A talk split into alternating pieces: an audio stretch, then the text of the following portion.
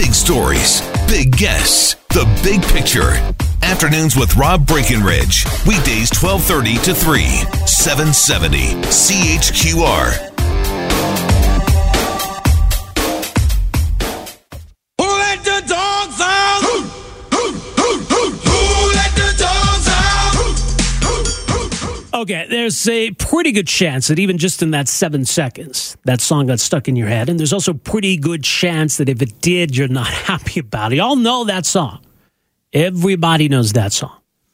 But you probably don't know the history of that song, or even why you should care about the history of that song. So I'm going to take the next few minutes here convincing you that there is a fascinating story to be told here. In fact, it is the subject of a new documentary called Who Let the Dogs Out, making its Canadian premiere tomorrow night as part of the Calgary Underground Film Festival, 7 o'clock tomorrow night at Globe Cinema or at calgaryundergroundfilm.com. Alberta born filmmaker Brent Hodge, known for the documentaries I Am Chris Farley, Freaks and Geeks, the documentary, among others, is the director of Who Let the Dogs Out. He's going to be in attendance at the screening tomorrow night, and he joins us on the line here this afternoon. Brent, so great to have you with us here. Welcome to the program. Yeah, thanks for having me. I love the intro music. well, uh, it seemed pretty fitting. So I guess the obvious question is, is now how you zeroed in on this very well known, obviously, uh, but perhaps somewhat polarizing song as a topic for a, a documentary film. Well, I saw this guy. His name is Ben Sisto, and he does a live TED Talk type thing about Who Let the Dogs Out and its origin story. And I saw it live in Boston one night, and I was like, "This is a movie. This is this is incredible. I just have to follow this guy's research and and, and bring it to the screen." And so I talked to him, and I said, "Do you want to turn this into a documentary?" Um, and I was just fascinated with how many people, you know, up to nine different versions of the song, and nine different people claim that they wrote this song. And I was like, we got to get to the bottom of this. We got to figure out who let the dogs out. Okay, because as we know it, I mean, as the story, I guess that probably most people would know, there's a song that came out in the year 2000. It was the Baha Men. I don't know whatever became of them, but uh, they did that song and it became a huge hit, and and that's the story. But that that's not. Well, I mean, it's true that they released the song, but I guess there's there's so much more to this story, isn't there? Well, the first people we interviewed was the Baha Men. We kind of started there, and they just claim, yeah, it was a great song. It was a cover song. You know, we heard it. It was a calypso song down here. The Bahamas and Trinidad It become quite popular, and we thought we'd make our own version. We didn't really know where it came from. We just got the copyright. But as you dive further, you realize, wow, there's a lot more. There's a lot more to origin stories of songs and copyright. Who owns them? And it, you know, there's a version that was done in London. There was a version that was done uh, in as a high school chant in Michigan. There's a Miami bass music version of it. And like, whoa, all these are connected, but also not connected. But you know, meeting every person that created the song, you realize no one's actually a liar. Like they all they all have a very legit story of, of making this thing. And this goes back, like this goes back a long way. I mean, it, it takes you back to the '80s, but even even apparently this goes back a lot further than that. Well, it was um, 1992 was where Ben Sisto left his his live talk. He said it looks like it's 1992 in Jacksonville. And then as we started making this film, we realized that it actually goes much further as a high school football chant, and it goes back to 1986. Is as far back as we've gotten so far. There's going to be probably more. Now, in terms of making a film about a song like this, because even though other people may have had their own versions of it, the one that came out in 2000 is the one we all know. It's a pretty big song. Do, do you need to to make a film about it? Do you need to like get the rights to this song? Yeah, that's the first thing you should do, which we did.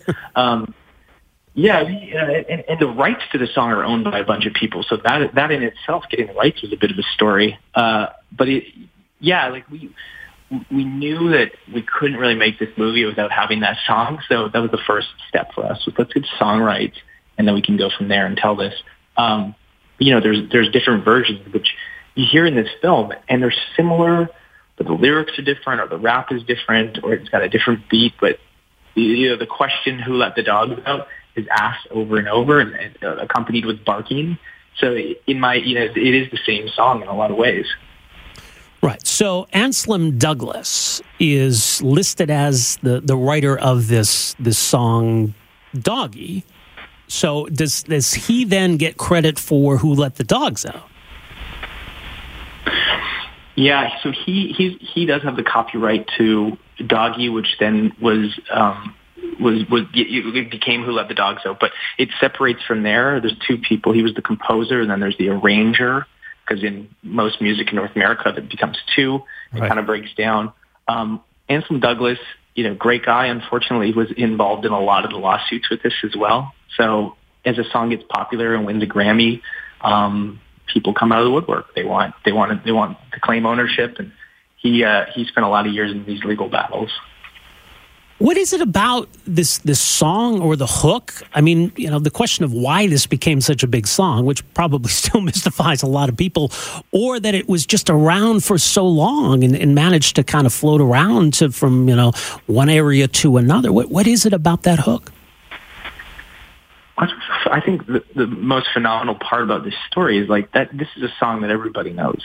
Like little kids know it and they sing it. Grandparents know it and they sing it. It's been it really hit pop culture stratosphere, like in a, in a crazy way. It was in Disney movies. It was the Seattle Mariners, uh, you know, up A Rod's "Up to Bat" song. Um, it hit sports stadiums. It hit high school chants. It hit every kind of realm that we would ever want in a song. And in the year 2000, as much as this song is slightly annoying now, this was the biggest song. It was it was a massive, massive hit. It was mm-hmm. in Billboard. It won a Grammy. Um, I don't know why, but it, why this song in particular continues to sort of live and everyone just recognizes it. Um, 40% of the song is made up of the sentence, who let the dogs out, with, accompanied with barking. Um, there's not much more to it. Maybe it's because it's the question that we never even get answered. Like, you've probably heard it over 10,000 times in your life without even knowing. And I don't think anybody's ever asked, wait, who are the dogs and why did we never understand why they got let out? so maybe it's that uh, one of those unanswered myster- mysteries that we just we, we keep needing to get to the bottom of. Yeah. Um, but it did. It made an impact. You know, it really it really did. I don't think you can take it away from the song's history. Is whatever we think about it now, in a moment in time, it, it really was there. But it, you, you, mentioned the sports connection, which is interesting. It's not a song about sports, but it feels like a sports song. It, it's certainly like a, a stadium anthem. Yep, it has like that. Uh, it has that ability. I think because it, involves you because you can you answer you ask the question and then people bark back. It has a who who who comes back at you, and so I think it's it you know it works so well in a stadium.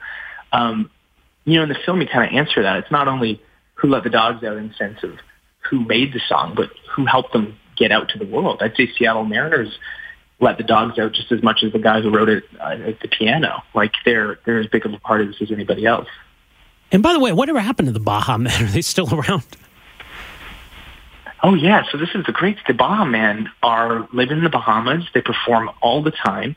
They play big stadiums with this song still. They really? just played Orlando a big stadium earlier, and they play they play a you know a nice sort of seven minute reggae version of the song in between. They end with this. They have a new hit out right now. They're still they're still being Baha men. well, it certainly changed their life, didn't it? Oh, absolutely. You know, I mean, they only see the positives in a song like this. Like, you know, it's hard enough being in a band and to have a band that has a hit song. It's a blessing, and they. It's hard to to come out after dogs. Like that is a song that how, how do you beat dogs? Well, sure. yeah. What, what's the next one? Um, exactly. So they they're just very grateful, incredible humans, and they and they um they really give credit to their manager Steve Greenberg, who was Hanson's manager, and he's the guy who took the song and said, "You have to cover this. You have, this is a hit." So, you know, the film is about who let the dogs out on the quest and the journey of figuring that out. But I also think it's a film about copyright. It's a film about what makes a hit. Um, it's it's just it's a film about like a moment in pop music. Mm-hmm. Yeah, there's a lot to this story. Uh, folks can see it for themselves. The documentary is called "Who Let the Dogs Out." Screens uh, tomorrow night as well as uh, four o'clock on Thursday. But this is the Canadian premiere. More details at CalgaryUndergroundFilm.org. Brent, thanks so much for joining us here this afternoon. Really appreciate this. Yeah, thanks for having me. All right, that is uh, Alberta born Canadian New Zealander filmmaker Brent Hodge his latest documentary coming on the heels of I Am Chris Farley, the Dan Mangan documentary, uh, Freaks and Geeks, the documentary, among others, and now can add this to the list. Afternoons with Rob Breckenridge. starting at 1230 on News Talk 770 Calgary.